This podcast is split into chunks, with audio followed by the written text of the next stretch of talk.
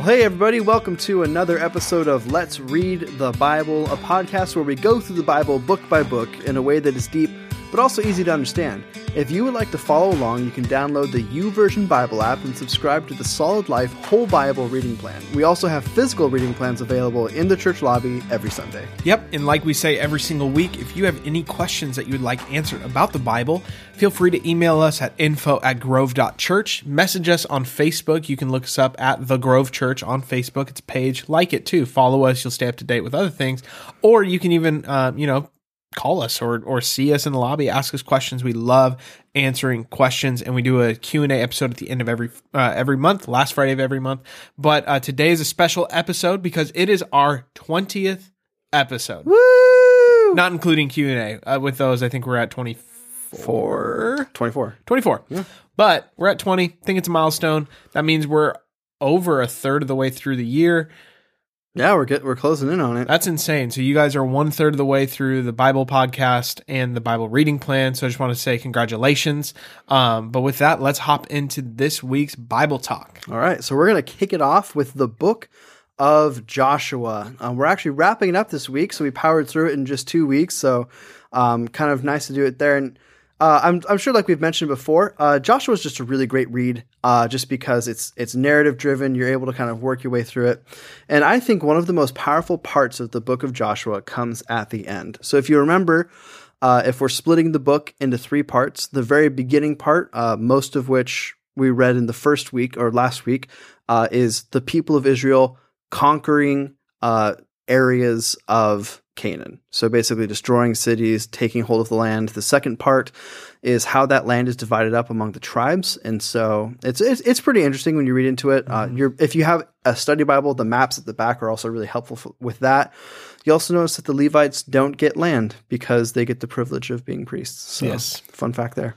Um, and then the last section is really just the end ministry, uh, the end of Joshua's life, and, and and really the end of his ministry. And so um, again, we, like we did a couple weeks ago, uh, really wrapping up the book of Deuteronomy by talking about the end of Moses' life. I want to do the same thing uh, with Joshua because it's also really powerful, um, but I don't want to pick it up at his death. I actually want to pick it up uh, with the last things that he says to the people of Israel. And I think um, in our culture, and I, I, would, I would assume most cultures, uh, your last words are something that you really think about. Yeah. Like it's just one of those things. I even um, is something as silly as like every time I'm talking to like my family who they live in California, I live up here in uh, in Washington.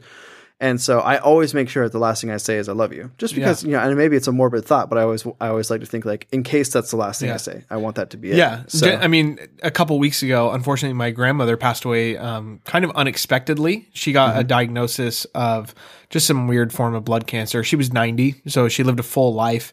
Uh, but I got to spend two and a half hours with her right before it happened um, you know, a few a few days before it happened, and she just told me like the entire genealogy of our family and how we came to be uh, in church and everything. It was so impactful, and and this is what Joshua is about to do to the yeah. people that remember he took over from Moses, so he was like the second guy. He was like the young buck that probably a lot of people um, didn't trust at first, mainly because of his age and his inexperience.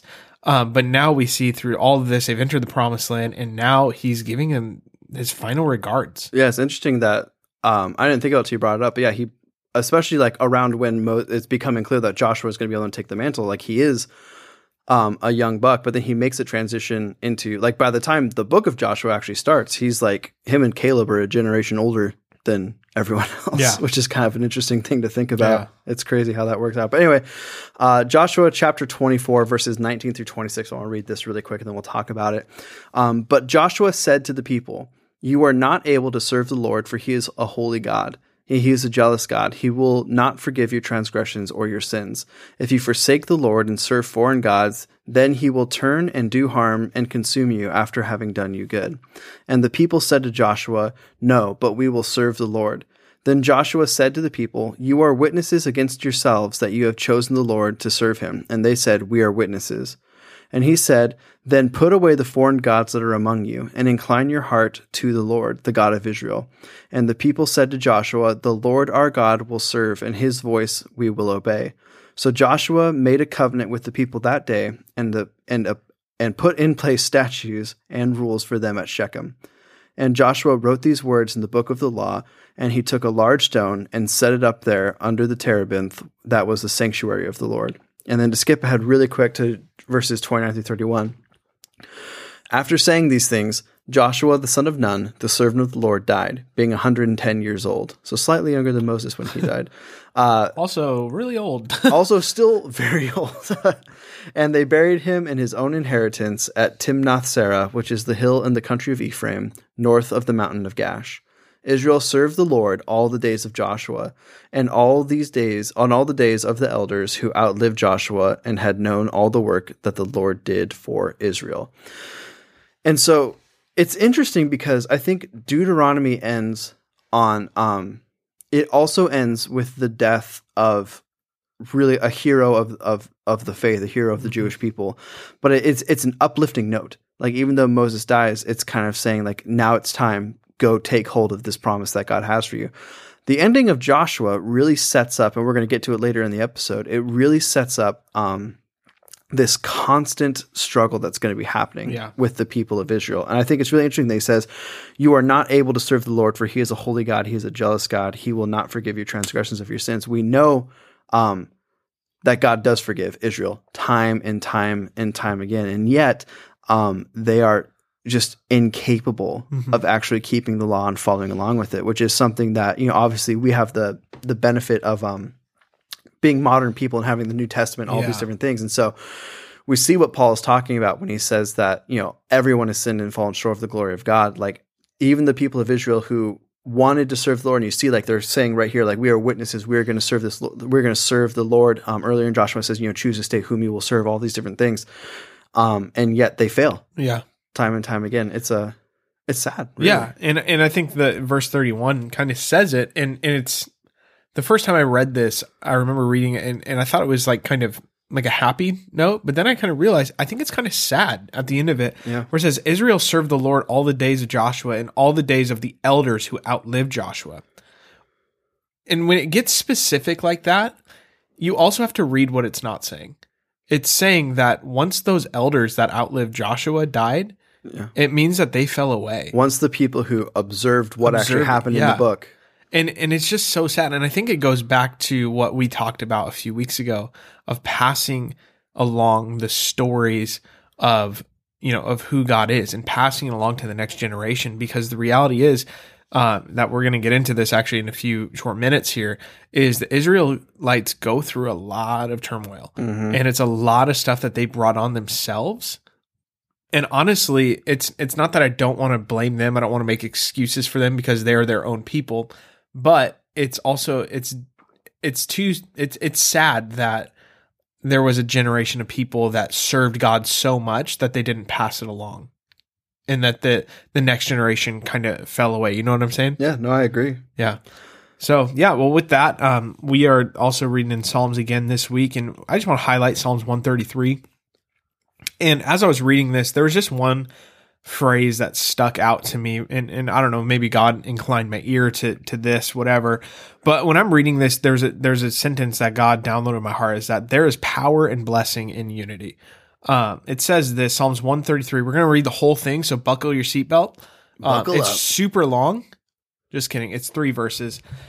But it says this How wonderful and pleasant it is when brothers live together in harmony. For harmony is as precious as the anointing oil that was poured over Aaron's head that ran down his beard and on to the borders of his robe. Harmony is as refreshing as the dew from Mount Hermon that falls on the mountains of Zion, and there the Lord has pronounced his blessing, even life everlasting. Mount Hermon Dew is my favorite Mountain Dew. So Did I say Mount? Her- oh, you're lying to me right now. I- Did I say Mount Hermon Dew? No, no, it was Oh. Dew from Mount Hermon. You're saying a Mountain Dew joke. Thank you. Yeah, oh my god. could- obviously, it was really funny.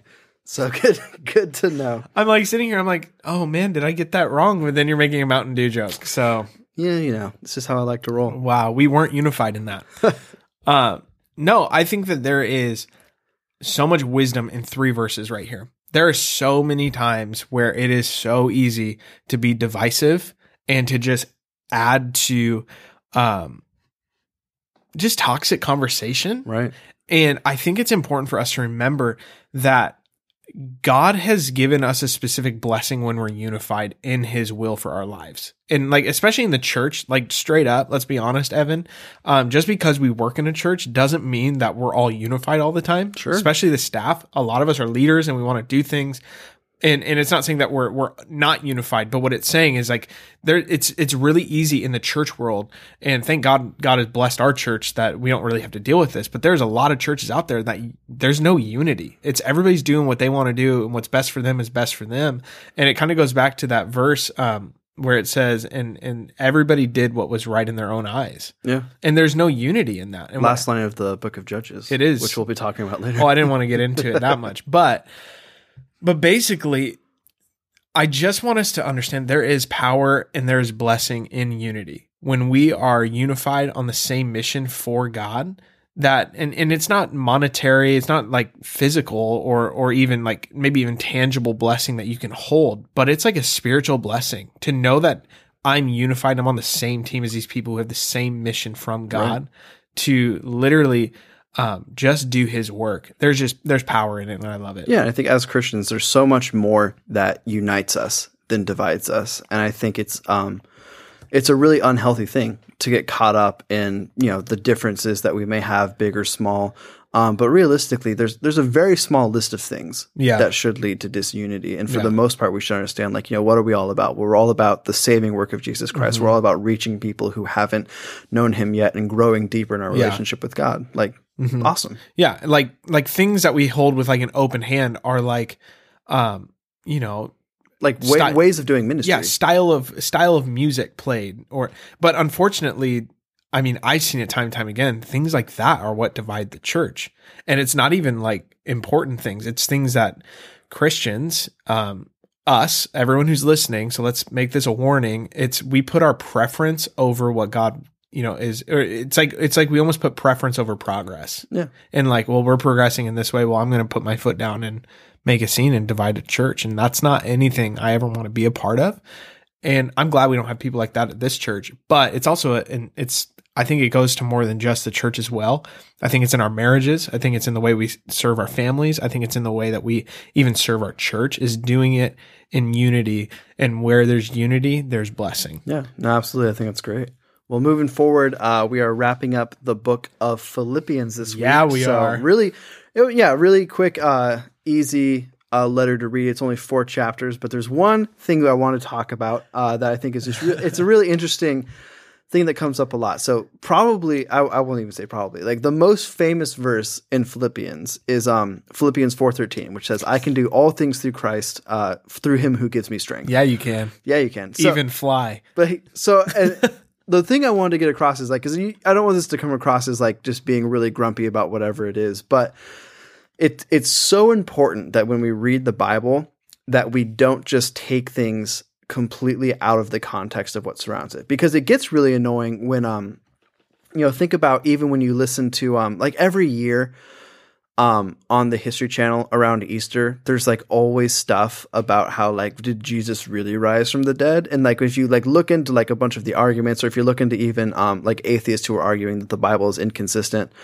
they're taking like a single sentence completely out of context of everything that's going on and then they just point to it and say look at this and so Yeah, when they wouldn't do that with any other argument in any other form. Yeah, it's just it's really intellectually dishonest. Um, but I do think one of the one of the things that this verse has come to mean is kind of this just kind of um this just generic um happy thing that we say like I can pass this math test because God gives me strength or I can do, you know, X because God gives me strength. And and here's here's what I do want to say. Um I'm not saying that God doesn't help us, that the Holy Spirit doesn't empower us to be able to do things. But let's take a look at the context of this envi- entire verse and then see what we're thinking. So if I read verses 10 through 13, here's how it reads I rejoice in the Lord greatly that now at length you have revived your concern for me. You were indeed concerned for me, but you had no opportunity. Not that I am speaking of being in need, for I have learned, whatever situation I am in, to be content. I know how to be brought low, and I know how to abound. And in every and every any and every circumstance, I have learned the secret of facing plenty and hunger and abundance and need. I can do all things through him who gives me strength. And so really what Paul is is writing is this beautiful sentiment about and remember when we talked about we introduced Philippians, Paul is writing this from prison. So this is towards the end of Paul's life. Paul is fully aware that um, he's probably never going to leave Rome again. The church at Philippi writes him concerned. He's thanking them for them con- for their concern, and then he says that he's had plenty of money before, plenty of food. He's lived abundantly. He's also lived um, incredibly poor. He's lived free, uh, yeah. which is when we have most of the epistles. This is, or at least most of the book of Acts as well. This is how he's lived. He's also lived in prison. This is not the first time uh, that Paul's been in prison. Remember from Acts how many times like Paul gets out of prison for yeah. different things. Paul and Barnabas, or is it Paul and Silas that were in prison? And they had the worship uh, service. That was Silas, Silas when they're yeah. singing. Yep. And they, yeah. And so the the idea that Paul is getting at is not necessarily this idea that um like we can do everything um because that's realistically that's not true. Like there are things that we're incapable of doing. What what he is saying is that regardless of situation, we can fulfill the call that God has in our life because yeah because he gives us strength to do so. So Paul is able, even in this moment of pain, even in this moment of really facing his own mortality, he's able to still continue the work that God has given him to do because he's empowered by the Holy Spirit. Yeah, and I think also, and and this is just, you know, this is just the Instagram bio verse that I see a lot, or the tweet that people throw out. You know, I can do all things in Christ who gives me strength, and what I do love about this is that it gets misquoted all the time. Let's be honest. Sure. It, it, gets misquoted all the time. But even in that, he gives me strength. Well, he wouldn't give me strength if I didn't need to do something with that strength. There's so much ownership that we need to put on ourselves, even in this verse, in that, even if we take it out of context to say, man, like there's also work for me to do here. But the reality is, so many people will just be like, what you were saying, well, I didn't study for this. And so, Philippians 4:13, man, I'm going to pass this test because God's going to give me the answers. Like no, that's not that's not what the promise is at all. Yeah. It's talking about life circumstances. There have been seasons of my life where I'm literally questioning like God, can you help me like in any way shape or form? And this verse is giving me comfort because it's literally a promise saying that hey, wherever you find yourself in poor uh, you know, and, and if you're poor, if you have an abundance, if you are in need, if you are questioning what whatever season of life, good or bad, he goes, you can do it. You can walk through this season of life because I'm going to supply you yeah. with the strength. And I think it's an important thing too, like even for me, like as I'm praying, um, it's so important to make sure that we're checking our heart. Like, am I asking God to help me do what I want to do, or am I pursuing what God wants me to do? It's good. And I think um, a lot of times that gets cleared up. There's a lot of stories that are incredibly interesting about um, people whose lives just took a left turn that they weren't expecting, but it turns into something beautiful. And that's not something that they were necessarily wanting to happen. Like Paul doesn't want to be in prison right now. His whole thing is not saying, I wanted to be in prison um, and God let that happen for me. But it's really this idea that even in the midst of being in prison, I can do what God has called me to do. Yeah. Yeah, and we're actually going to um, hop over to another one of um, Paul's prison epistles. That's what they're called. I don't know if we ever said that, but he writes four prison epistles: um, Ephesians, Philippians, uh, Colossians, and Second Timothy. Mm, or is it three? No, I'm sorry. No, no, yeah, I got it right here. Ephesians, Philippians, Philemon, and Colossians. There oh, it is. Philemon. That was one I was missing. And um, straight up, I just want to be honest. Um, Colossians is my favorite book of the Bible. Um, I love it. I love it. I love it. Um, it's a short read. Um, it's only a few chapters. Um, but what I love about this, um, and maybe I just have a weird memory for it. like just like the reason why I love it so much is because of this one memory that was attached to it.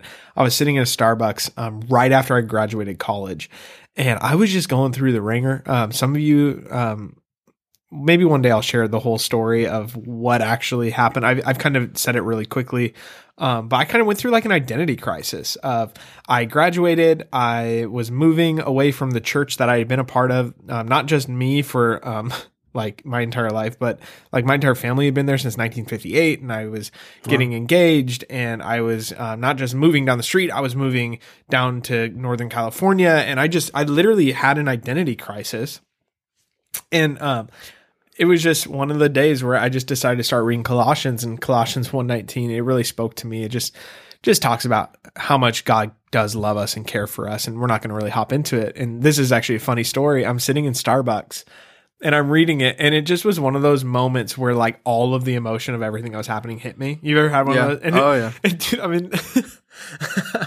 I'm in Starbucks, and I'm like weeping, like like like ugly cry, like weeping, and I'm trying to like not make a scene or whatever. And this lady, she was sitting next to me, and she was this older lady, and she like pats me on the back. She's like, "Are you okay?" And I'm like, "Yeah, ma'am, I'm fine. I'm just reading my Bible or whatever." And she kind of like gave me this weird look, and she was like, "Okay, cool, whatever." And I look over, and she had all of the Fifty Shades of Grey books on her desk right there. Very different. Yeah, reading. very different reading, and um, she felt super uncomfortable that I told her that I was reading uh, the Bible, but it made me laugh, and that's a story that um, is I, I love it. I don't know why I love it, um, but Colossians, like I said, one of my favorite books. Um, give give you a quick overview. We're reading the whole book this week. Um, and so I'm just going to give you a quick overview and a quick lens to view it through. So Paul wrote this book, like we said, uh, while he was in prison around AD 60. And um, whoa, my microphone almost just fell over. Sorry about that, audience. Uh, at the same, and this was around the same time he wrote his other three prison epistles, which was Ephesians, Philippians, and Philemon. Um, which is actually why, as we read them, we're going to see um, that they all have a similar tone to them, um, except really for Philippians. Philippians um, is just a letter of thanks. Um, but the church at Colossae, which is the name of the city, uh, it was in its early life. Um, so obviously, 60 years after Jesus died, the early church and Paul is here to help them.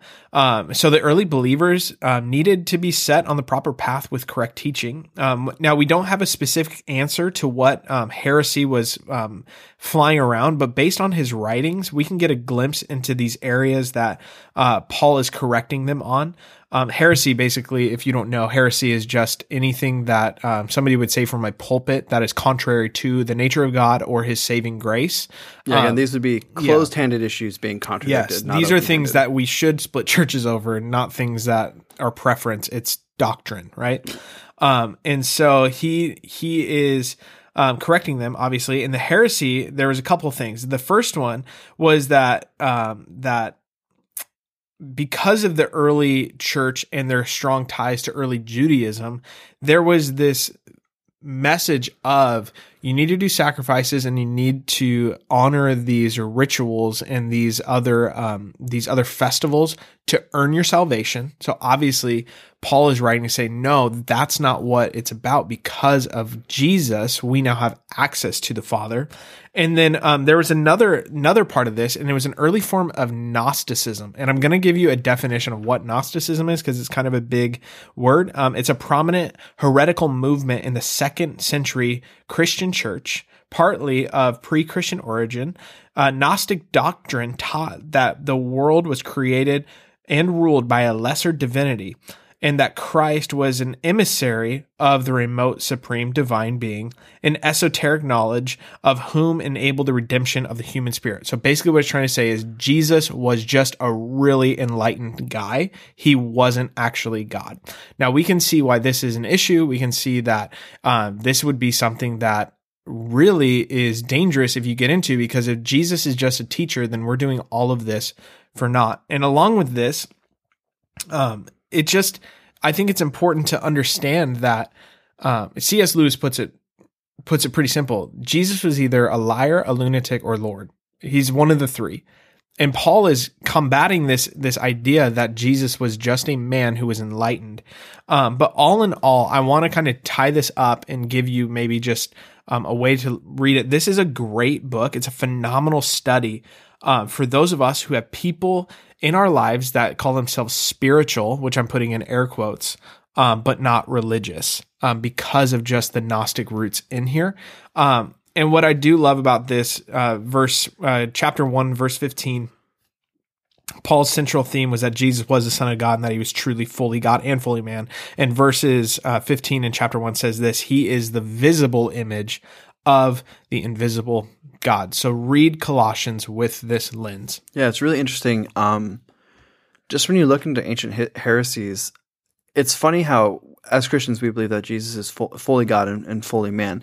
Um, and both sides of those have come up. And so I know, like we talked about just now, people who believe that Jesus was just a man, he wasn't God. Um, and there was even heresies that believed that Jesus was just God. He was just a spirit, and then he wasn't man. And there's kind of like it, it's just interesting when you look at the history of things about how um, the Gospels are really trying to tell the story of like you need to understand like Jesus is fully a man. He is fully God. Those two things coexist. How it all works, we don't really get to Yeah. privilege of that information. But what we do know is that if it doesn't, like just to put it in layman's term, we're screwed. Sure. Like Paul talks about, um, I forgot which letter it's in right now, but if Christ hasn't risen from the dead, uh, then we should be pitied more than anyone else. Or in other words, if what we believe is not true, everything rests on it. And I think there's even a movement in modern, um, just academia or even like liberal Christianity saying like, I, I forgot where I read it the other day, but it was saying, um, like, well, so let's say we find out that Jesus um, actually had a human father. Like it wasn't a God, it wasn't a virgin birth. It was just like, you know, it was just some guy and all these different things. Like, well, that wouldn't really make any difference. Like, well, no, it would make Yeah, the gospels, it'd make the gospels a lie. And so that's the idea of um, making sure that we're holding fast to the truth that God has for us. And Paul is doing really important Mm-hmm. work of combating uh, really lies that are being told about about who Jesus is. yep. So the last thing we want to talk about today is introducing the book of Judges. We'll have to do a little bit uh, quicker just because we're running up on time. Um, but like we teased a little bit with Joshua, uh, Judges is a long narrative book. So again, it's it's written as stories about different people that God raises up uh, to deliver Israel. And, and so the way that this kind of works is um, God does something amazing. So let's call it Joshua. The whole book of Joshua, God time and time again performs miracles. He allows his people to do incredible things. Um, and then as time goes on, the people of Israel forget about that. They begin to reject God. Um, and then God basically stops protecting them. And so bad things will happen. The people will cry out um, and they'll ask God for deliverance, and God, in His mercy, will deliver them. And He raises up people called judges. And so these are people who just uh, come up in different ones. There's really famous ones, like I'm sure you've heard of Samson, Gideon, Deborah. Um, there's less famous ones with interesting stories, like there's Jephthah, Othniel, Ehud, who uh, this is the first time. My favorite one. It's the one where he. Uh, I'm just gonna spoil it for you. He uh, he stabs, uh, as the Bible says, a very fat man, and then the guards don't discover uh, he uh, Is dead dead. until he like basically he pooped his pants, and then yeah. they smell it. So there you go. If you ever need just a Spoiler alert. spoiler alert, God wins, Ehud is pretty dope. and he's left-handed. Which uh, you know what, all the best people in the world are left-handed. Thanks so. for alienating about 97% of the population. But those three percent of you who are with me, go left-handed. Live live long. I don't know. you know, there was a a teaching in the early Catholic Church that if you were left-handed, you had a demon inside of you. So maybe we should bring that back, shouldn't we, Evan? I don't know what you're talking about. All right, but anyway, sorry. Getting back to uh, getting back to seriousness. Um, the Book of Judges, as we're reading it, and we've said this a couple times with different stories in the Bible, uh, especially when we're talking about numbers. Don't read this as like, oh, those stupid Israelites who just can't get it together. Um, that's kind of true, but the important th- lesson that we need to that we need to take from it is that we are Israel. Um, time and time again, God shows us grace, love, and mercy, um, and we sin and we break the law. We reject God's love, and there's two ways to read Judges. You can read it as kind of this really sad state where you just keep seeing Israel time and time again fall short. Excuse me, but the other way to read it is really this incredible testament to God's love, to God's mercy, to God's grace. That these people keep rejecting Him, they keep falling back on what they've uh, promised to do, the promise they made to Joshua that we are going to serve the Lord, we are witnesses today. They don't hold up to that, and yet God still shows them love, Yeah. and He shows them mercy. And it's not just this is not just a thing in Judges. I think one of the most interesting things in uh, my church history class that I took was it's uh it was just showing the cycle of revivals and so you'll see like um historical events called like the great awakenings for instance where just there's massive people coming back to christianity there's massive people uh, there's a kind of a renewal of the gospel And what almost inevitably, hap- inevitably happens is that first generation of people who are just have their hearts completely moved by the Holy Spirit in that moment uh, are just on fire for God. And that second generation takes it for granted. So they're still uh, doing the Lord's work. They're still serving God, but they're just kind of like taking it for granted. And then by the third or the fourth generation, um, a lot of it's just been forgotten about. Yeah. We see that cycle in Judges. We see it in Numbers. We see it throughout the whole Bible. We see it in just history in Yeah. general. Yeah, and I just I do love Judges, and and I'll just tease it a little bit because it is constantly a book about God's constant love for His people and His provision. Uh, we're going to be covering the topic of it's something called the cycle of Judges. Right. Um, and this is just a repeated pattern that Israel will fall into time and time again. And it really, it demonstrates Israel's apostasy, which is like essentially turning their back willingly against God and going the other way. Mm-hmm. Yet God's love and deliverance for them. And that's when he would raise a judge up and, you know, all these other nations would come through and, and take over Israel and oppress them. And then one day they'd start crying out, God, have you forgotten about us? God, have you forgotten about us? And he would raise up a judge and the judge would free the people and the f- people would be on like this spiritual camp high for a little bit and then they'd fall back in and then another country would come over and they would they would you know take over Israel and then they would it's just I just don't know how God does it with us Yeah, sometimes. how he has the patience. You know what I mean? It's like I have my my one and a half year old nephew. We get the pr- privilege of um, watching him every every so often, and it's like you tell him like Luke, no, don't do that. Don't touch the hot stove, and he'll run over and he'll try to touch it again, and you grab it, and like it's tiring. And I'm not even a parent yet. I'm an uncle, right? It's tiring after a little bit. Yeah, God loves us so much that He even de- demonstrated His love in the Old Testament, where everyone says He's an angry God in the Old Testament, but Yeah. he demonstrates his love so much through judges and just his provision for his people. Yeah, well, I think that's a great way to wrap it up for this week. Uh, just a quick reminder that we are a podcast of the Grove Church, but we're not the only podcast of the Grove Church. If you want to check out all of our other resources, you can go to our website at grove.church. And then just do us a favor, leave us a review on uh, whatever device you're listening on. It really helps us get the podcast out to more people and grow this community of people reading the Bible together. That being said, we'll see you all next week.